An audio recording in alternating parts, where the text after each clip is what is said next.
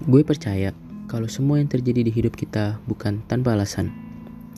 Banyak pelajaran yang bisa kita petik. Belajar menerima kekurangan, belajar untuk bangkit, belajar mencintai, bahkan belajar dari kegagalan. Dan gue percaya semua yang terjadi di hidup kita secara umum mempunyai dua hasil, yaitu membuat kita lebih baik atau membuat kita jatuh.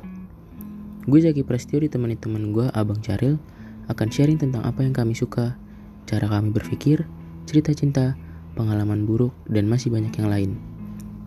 Nantinya kita akan mengundang beberapa sumber untuk berbagi cerita mereka dengan kita di podcast ini. So stay tune untuk keseruan selanjutnya.